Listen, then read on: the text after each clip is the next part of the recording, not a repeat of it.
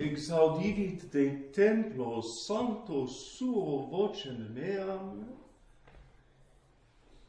et clamor meus in conspectu eius introidit in aures eius.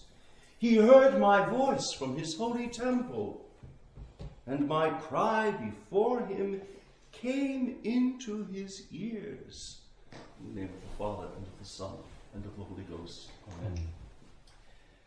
As I said yesterday, this procession and Mass of the three rogation days that precede Ascension Thursday go back to the fifth century and would have been carried out with great solemnity and with massive participation here in Ireland until the penal laws outlawed processions. Not only processions, but also the ringing of church bells. And so the popular expressions of the liturgy shrank back, and only uh, in the late 1800s was it possible uh, to resume the rogation days in their full observance, and this only uh, by a few courageous parish priests. And so we uh, have the immense grace of reconnecting with this wonderful tradition of supplication. And the procession itself is an image of the church. The procession tells us who we are. I was thinking of that as we walked together. The church in pilgrimage, the church on the way. The procession opened with the thurifer, with Brother Austin carrying the incense, an angelic function, by the way. And today is also the feast of the apparition of St. Michael. But that opening of the procession with incense uh, gives us heart because it signifies our prayers ascending into the presence of the Divine Majesty, and after the incense, the cross. The life of the church here below, of the militant church, of the pilgrim church, is one of following the crucified. It is one of making our way along the Via Crucis with our eyes fixed on Christ the King, who rules from the throne of the cross. I was very struck by that during the procession. Uh, you'll note that the crucifix is turned towards the people in the procession. That's not by accident.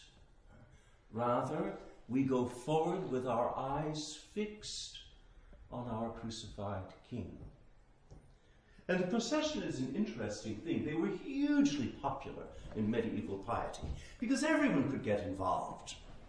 You had the clergy, you had widows, you had uh, married folk, you had children.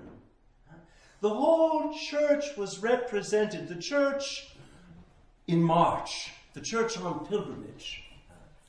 And the church making supplication boldly, hearty supplication. It's a wonderful thing to hear uh, the cry going up, Ora pro nobis, ora pro nobis, liberanos domine, te rogamus audi nos. It's the voice of the praying church. Now, the thing about this Mass of the Rogations is that although it is a Mass of supplication, it is full of reassurances. It tells us from the very beginning, from the introit, that our prayers are being heard. It's one of the most encouraging masses in the Roman Missal when you really get down to it. It opens, He heard my voice from his holy temple. Alleluia. And then, and my cry before him came into his ears. What cry? Libera nos Domine, terogamus audinos. That's what's going on here. And then in the epistle, what does St. James recount? Uh, that the prayer of Elias was heard. With prayer he prayed. I love that, uh, especially in the Latin. It's, it's quite wonderful. Et oratione oravit. With prayer he prayed. You might say, of course, with prayer he prayed. But this, this little turn of phrase means he really, really prayed. That's, that's what it means. And what happened?